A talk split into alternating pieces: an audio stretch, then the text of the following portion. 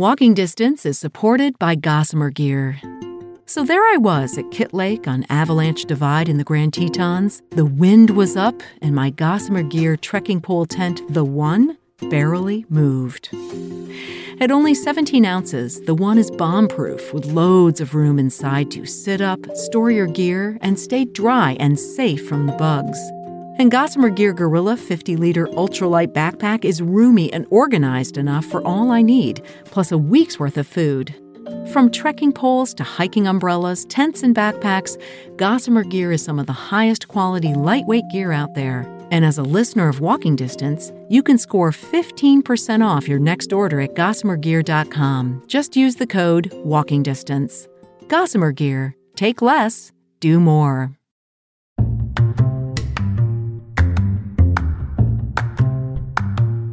When I am out on a hike, I'll be pinching my tent out on a campsite somewhere watching the sunset, and it'll click in the back of my mind that I am here and I'm getting paid to enjoy this hike.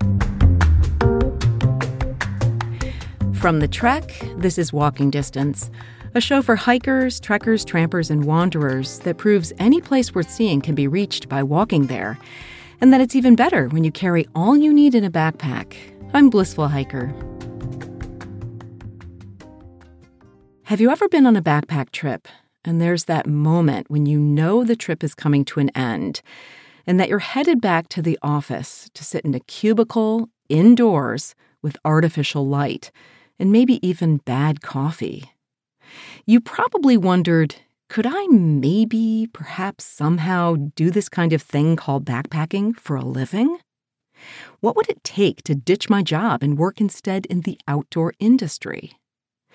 It can be done, and that's exactly what Dan Purdy did, going from office dwelling engineer to professional backpacking guide in a year. Interestingly enough, he managed this transition without any prior backpacking experience, at least at first. He simply wanted to travel, to see the world, and to take on adventures, finding a way to pay for it as he went. That led him to volunteer in the Workaway program in Norway, trading odd jobs for room and board at a lodge in Nordskot, Norway. And it was here where his passion for the outdoors and guiding was born. He was given an opportunity by his host to assist on a guided trip on one of the most remarkable traverses in the world. And even though it was all new to him, he jumped at the chance. Living in Duluth, I had slowly dipped my toe into outdoor adventures by trying some rock climbing and I definitely wanted to try more. And I had no idea how that was going to take shape.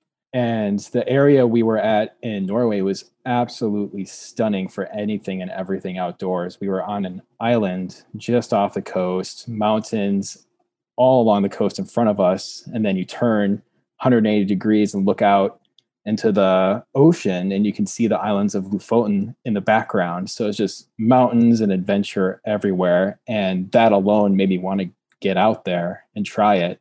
And then, like you said, my host asked me a little bit out of the blue, just, hey, we, we run these trips. Do you want to try guiding with me to see if you can do them this summer? And you're right, it was almost a no brainer. I said yes right away. And ever since I've accepted that, I've learned that my very best experiences and my fondest memories come from the experiences I was least prepared for and least expecting. And as a traveler, it's I've I've learned to embrace the spontaneity as much as possible. And someone asked me to try something I've never done before. It's why not just give it a try? And as you can see from my career choice, it really led me down a different path that would never have happened otherwise. For sure. Talk about that first trip a little bit. I mean, this is the one where you realized that being a guide was your calling, right? It is. And it was so incredible. I was an apprentice guide, so I wasn't actually leading the trip, I was more of a shadow. And the first part of that hike was 3,000 feet straight up on one of the mountains. It was called Surskotten. I'm pretty sure I'm butchering the pronunciation, but that's as close as I can get. the hike itself up the mountain was very picturesque, but nothing too extraordinary. We were in forests, we were crossing streams, and it was very pretty, but nothing that we don't have here in the States it was just a beautiful nature hike. But once we reached the top and the trees parted, it was indescribable almost. We could see the fjord on two sides. The mountain itself was on a bit of a peninsula between two fjords. And then spanning this huge, deep valley was the Nordskot Traverse, which was this mountainous, rugged cliff that was maybe 10 to 20 feet wide most of the way across and perhaps half a mile long. And it was something I had never seen before in my life, even as a rock climber. It's just something that we didn't have or in my corner of northern Minnesota. And the sky was blue. The Arctic Ocean was that crystal turquoise that made it look like it was Hawaii or some tropical islands, just such crisp turquoise water. If you dipped a toe into it, it was absolutely frigid, but from above, it looked very inviting.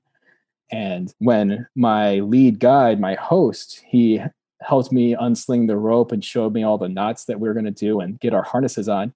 And he was just rattling off all the, the procedures for how to do a safe rope traverse. And I wish I had brought a notebook because I was trying to write as much down as I could and remember everything he said. But just the awe of we're actually here, we're actually doing this there were no trails where we were. It was really up to my host, the guide, to pick out what he thought was the best route. For me, as a as a baby adventurer at that time, it was just such an epic adventure of like what a little child would imagine doing when they grow up. And that sense of awe has stuck with me ever since. You mention a lot that you're very new not just to guiding, but really new to being in the outdoors. And, you know, here I am talking to you as an, as an expert because you are working as a guide. And a lot of people listening want to know, you know, how to get a job as a guide. And what I didn't know was that the guiding field is highly competitive. I wonder if you knew that going in and what makes it so. At that stage, I had beginner's luck, which is definitely a thing. I was blissfully unaware of how competitive the field was that I was stumbling into. And I think that lack of knowledge about how competitive it is and my little happy go lucky type of attitude where I'll just try anything that I could find really helped me fall into a right position to find a job. But you're right in that it is competitive and it ebbs and flows as the needs change within the industry.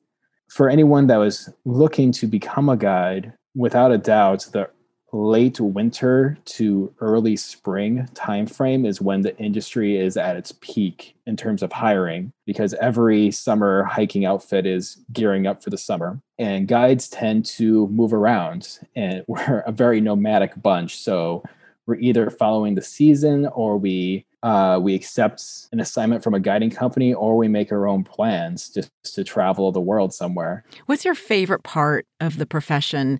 And maybe the flip side of that, what are the more difficult parts of it?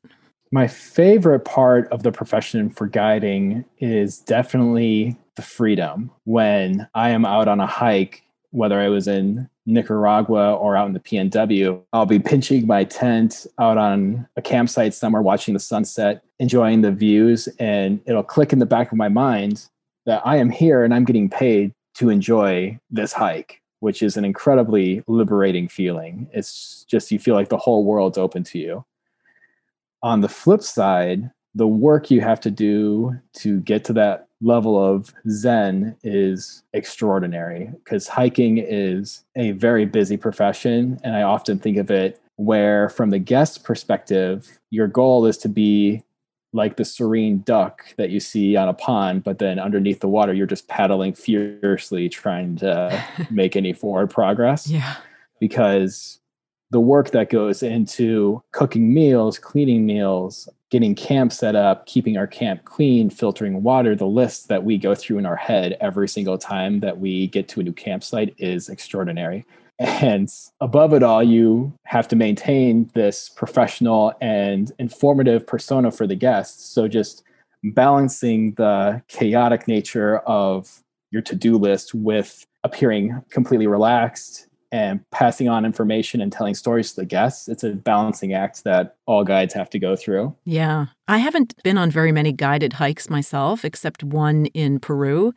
And I was amazed that our guide was like never in a bad mood at any time, ever. And I'm sure, you know, he's a human being, so he has moods, but was always caring and always present, but didn't seem fake. I mean, seemed absolutely, you know, a, a genuine human being. Uh, that's exactly how it is. No matter what happens, whether you have terrible weather, for example, and it's just a slog, or perhaps out of a group of seven guests, you have one very difficult or rude guest, no matter what happens, I've noticed this too that all guides, we just laugh and put on this persona of complete relaxed and calm and understanding and accommodating. And while on the inside, you're going through lists of how to fix the situation, how to make the situation better. I was once on a hike or guiding a hike in the North Cascades National Park in Washington State, and it was a six day trip and it rained all day,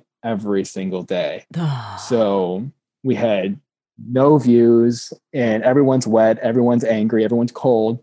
And in that particular situation, I spent a day slinging up two tarps to make this lovely palatial rest area. We had a fire going all day long since we couldn't move anywhere because the trails were just flooded. And I keep waterproof playing cards in my pack. And we just had a, a tournament of playing cards for a while because there was literally nothing else we could do. We were just socked in by the weather and the conditions. so you have to maintain that sunny persona no matter what. You know, I was going to ask you questions about um, tips for writing a resume and, you know, gaining the requisite experience.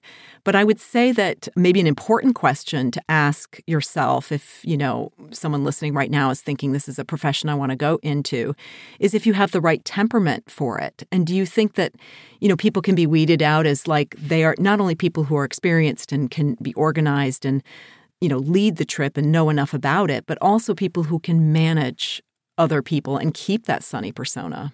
Temperament is definitely the deciding factor for new guides because if you're considering becoming a guide or pursuing that path, you always have to remember that when you're hiking and guiding, you're not there to enjoy it yourself. You're there to make sure everyone else enjoys it.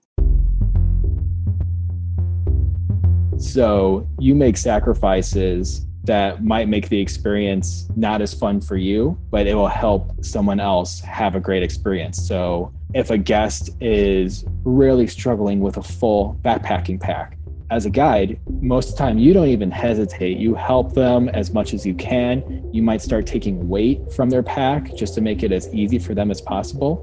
So at the end of the day, they might be feeling great, enjoying the sights, laughing with all the other guests, Whereas you're toting around a 60, 70, 80 pound pack oh. and slowly dying on the inside. but that's the job. And your guests have a great time and that's that's just what you're doing. That's what you're there for.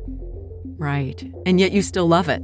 I still love it. I would never change my career for anything else. And part of me these days, I think about helping my guests and seeing their smiles and seeing them slowly understand just how vitally important and beautiful and how much they enjoy the outdoors seeing all those emotions come across their face as we over the course of a trip is worth everything that i go through to make it a great trip. Because a lot of the guests that i work with this their trip is potentially their first time backpacking or their first time really hiking at all.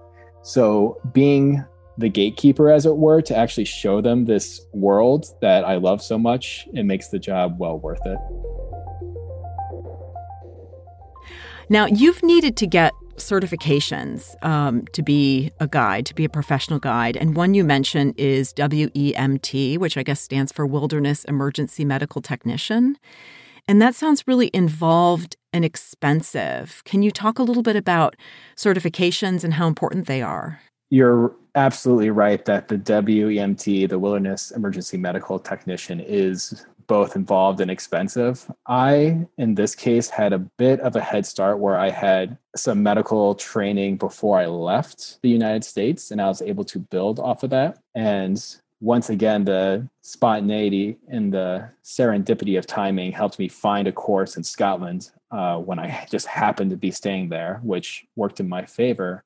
But in general, for the wilderness medical certifications, a wilderness first responder is the industry standard. And those courses, depending on if you do a hybrid with part of it online or a full in person course, the length of it could be anywhere from a month to crammed into a couple weeks. And I personally recommend it in person whenever it's possible because the hands on aspect of it is so helpful, especially when something happens in the backcountry, and it will, it always does, um, that you have some muscle memory built from your course just that you can fall back on. But they are the single greatest certification and expense that's on the road to becoming a guide. And I, I cannot recommend it enough. I've used my wilderness medical certification so many times from Scotland to Nicaragua and to my more recent occupation with wildland trekking in the PNW. So, just to kind of finish this out, because this is an episode that's um, helping people who are considering maybe getting jobs in the outdoor industry, do you have any tips for folks on writing a resume, for instance? In terms for writing the resume, we've already covered the medical certification side. The other critical side is experience. And for breaking into the industry for guiding, you don't necessarily need on the job experience. You don't need to be a pro veteran guide in order to get a job. What you need is simply hiking experience first and foremost. So, if you know the area you want to guide in, say it's the Smoky Mountains, for example, if you go out and you spend a summer or a month just hiking, hiking, hiking, that experience alone on your resume is gold to guiding outfits because they want guides who know the area, know the plant life, know the wildlife, and know the trails.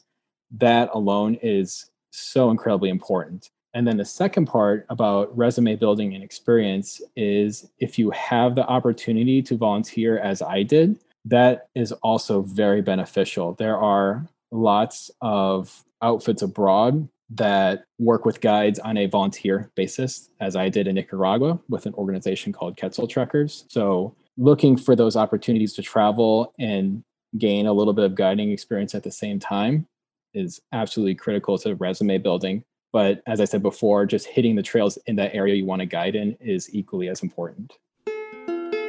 Well, great. Well, Dan Purdy, thanks so much for sharing these tips and congratulations on your new career. Thank you very much. I was very happy to share.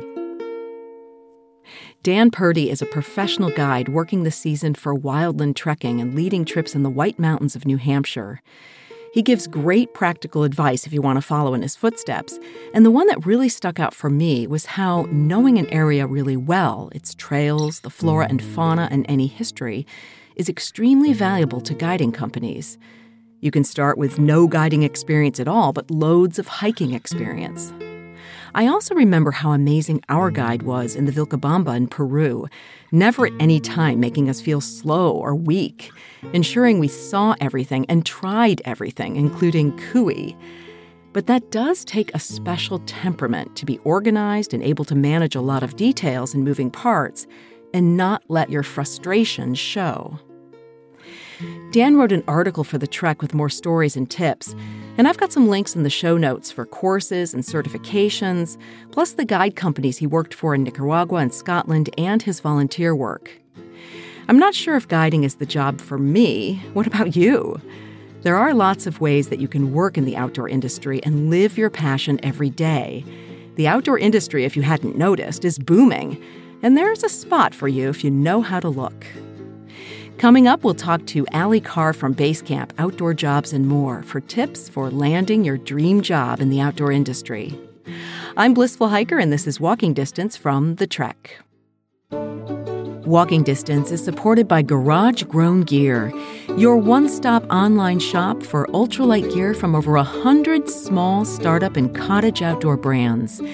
Everything from quilts and packs to accessories and meals from makers including Katabatic, Lone Star Ultralight, Bear Vault, Enlightened Equipment, Nomad Nutrition, Six Moon Designs, Goose Feet Gear, and one of my faves, Kula Cloth.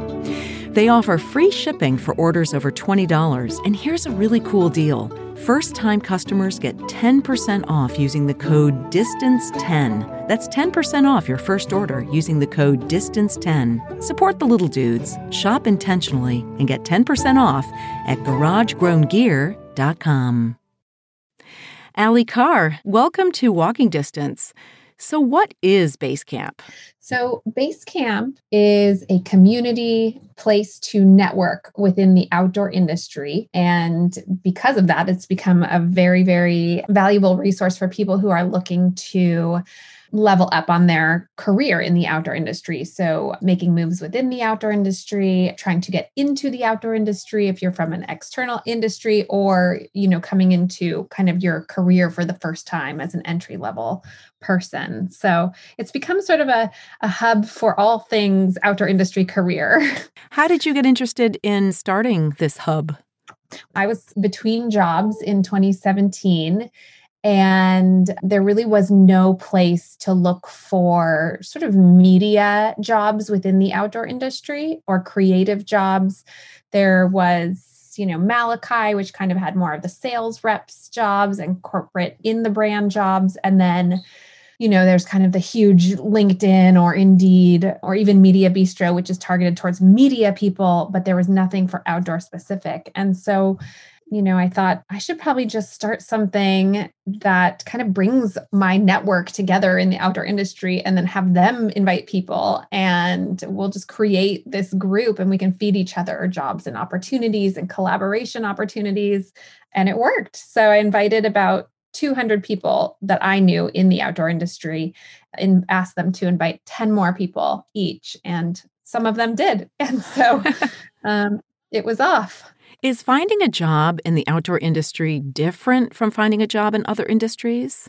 Well, I don't think so. No, I think that um, maybe in the past it was. In the past, I think there was more sort of pressure put on kind of how outdoorsy you were. And I'm using um, quotes here around the term outdoorsy because I think in the past that meant kind of a core level of outdoor adventure that's that someone would find as a recreational hobby. But now I think that the outdoor industry is starting to really open itself up to candidates from all different industries, from all different walks of life. We're redefining the term outdoorsy. Um, that's kind of a, a conversation happening in the industry right now to include anyone who sees themselves as adventurous. So maybe you like to take your baby to a park and show them the grass and the wind and um, the sunshine, and, and that's the level of adventure that you can take on in your own life. Or maybe you're climbing a 14er, um, or maybe you like to go to the climbing gym and you live in a metropolitan city. All of these things make up somebody who is now sort of defined as outdoorsy. So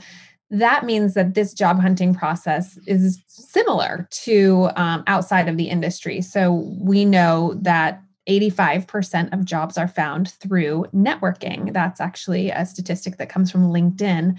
And so that's your number one goal if you're career hunting is, is definitely network, go on LinkedIn, find somebody who works at that place that you want to work start to make you know inroads and have conversations with employees there introduce yourself find the recruiter you know that that's really what's going to give you that leg up I will also say that really understanding what you want from a job, from a company, identifying what skills you have and also that you enjoy.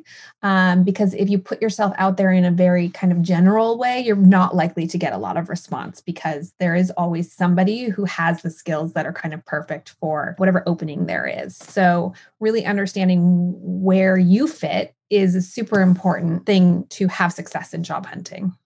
Now, I noticed that people put up their candidacy right on Facebook too. Um, how does that work? So they're saying, like, I'm available. Yes, yeah. So in our group, when you come in, we have some primer instructions basically saying, you know, introduce yourself, put yourself out there as a candidate, tell this group who you are, what uh, your skills are, your background, who you've worked for. You know, basically the types of things that you might put into a cover letter are fantastic in terms of what you might put into an introduction in the group. And once you do that, you know, people can see you might be a fit for their company. Uh, I think it's also important to voice what you want. Is there a particular area of the country that you want? Want to move to? Are you looking for a remote gig? Are you interested in maybe you have a marketing background and you want to get into, you know, demand planning? I don't know. There's all these different avenues that you can take. And so it's important to voice what you want. And and I actually have personal success with this story. Um, I joined a group, it was an entrepreneurial group for women, and put an intro up. And I just had this feeling that I really wanted to do something to support women and mothers in particular. And I put my bio up there, outdoor adventure writer, et cetera, et cetera. And I would like my next move to really help support women and mothers. And the next thing I knew, I had a message in my inbox. Hey, I'd like to give you a call. And I was like, yeah, yeah. Like, okay. I didn't know who she was. And then she's like, oh, well, I'm calling from Nike. And I was like, wait, wait, wait, what? okay, let's talk tomorrow. And sure enough, it turned into, you know, a year long gig creating content to support women and mothers and was just a total dream job. So putting out there what you want into the universe into these communities voicing it is one avenue towards you know actually receiving it. This show is called walking distance and it's really serving backpackers and hikers and walkers. And the reason i wanted to do this program is because so many people who go and take a long trail like really want to work in the outdoor industry or kind of make walking kind of part of of their life you know and in their working life. But i mean the outdoor industry needs people in so many different ways, like in HR and in PR and marketing development. I mean, I think in some ways you really need to think outside the box for what it means to work in the outdoor industry. Right. Yeah. Definitely people kind of envision these, you know, marketing jobs where they're going to be out in the field, um, doing some fun events. Those exist. Absolutely. They're some of the most competitive jobs in the outdoor industry. But the less competitive jobs, will still put you into a company that probably you know favors work life balance you know is definitely passionate about making sure that you're getting outside as well.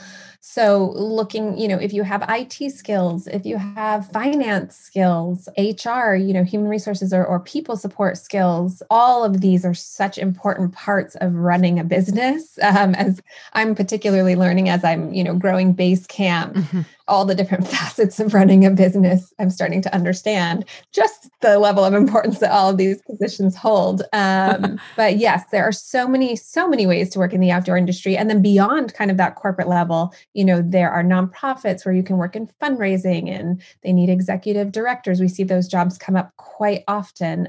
And then, you know, you could work in actually out in the field as a wilderness therapist or an expedition guide or, um, you know, a biologist psychologist. Really, it's figuring out what's important to you if being outside is really what's important to you and we hear that a lot from people. How do i find a job where i'm actually not at a desk? Then it's probably not going to be at the corporate level. It's probably going to be you know something working with the uh, us forest service maybe or like i said a wilderness therapy group or or guiding youth. You know those positions all exist and there are ways to kind of craft uh, the reality that you have. What are some of the most interesting jobs you've seen come through Basecamp recently? I love seeing like the lab testing or the gear testing positions within brands. So, like, your job is really to just like break gear and see what it can um, withstand. And I'm sure that these people get super creative with, oh, can we run this over with a car or can we light this on fire? Um, that seems like a pretty fun day to day, just dreaming up all the ways that you can break something you know there are people out there who are in charge of color. I think that's a really interesting job. So like color for the north face or for arcteryx or anything just really being on top of like color forecasting and trends and creating color. That's super interesting to me. Also uh, somehow i get really dreamy about the idea of being one of these sort of managers for one of these lodges like up in alaska. We see those jobs come through. They're like we're looking for a couple or an individual to come and live here for the season and manage our property and and you know host guests etc and that seems pretty awesome. For sure.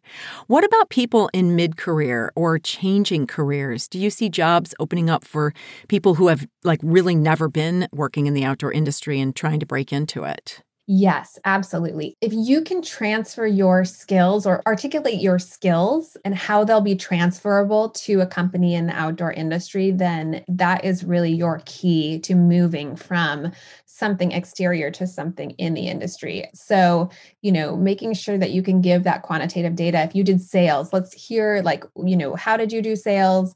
Uh, what were some of the wins and then just translate that this is how i can help your company because the outdoor industry really needs all of those skills as well.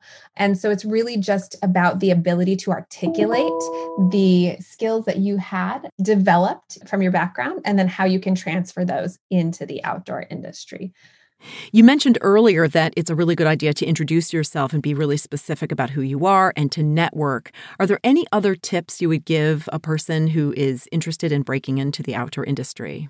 Yeah. Um, I mean, the one thing that I think I've learned over the years is, you know, I think when you're young, you can get kind of caught up in like, oh, what's the title or what brand do I work for? Or like, is this the coolest position? But it's really not in the end about like what other people think about your job or your career um, or what brand you work at or where that falls on the sort of status factor. You know, it's about what you like to do and and you're going to be spending you know 40 hours a week or whatever it is doing this thing so figure it out what it is that energizes you what you have fun doing and find the jobs that hold that responsibility. If you like to do spreadsheets, find a job that has a lot of data. Maybe you become a data analyst. I don't know. But like, don't get caught up in what other people say is supposed to be the cool job.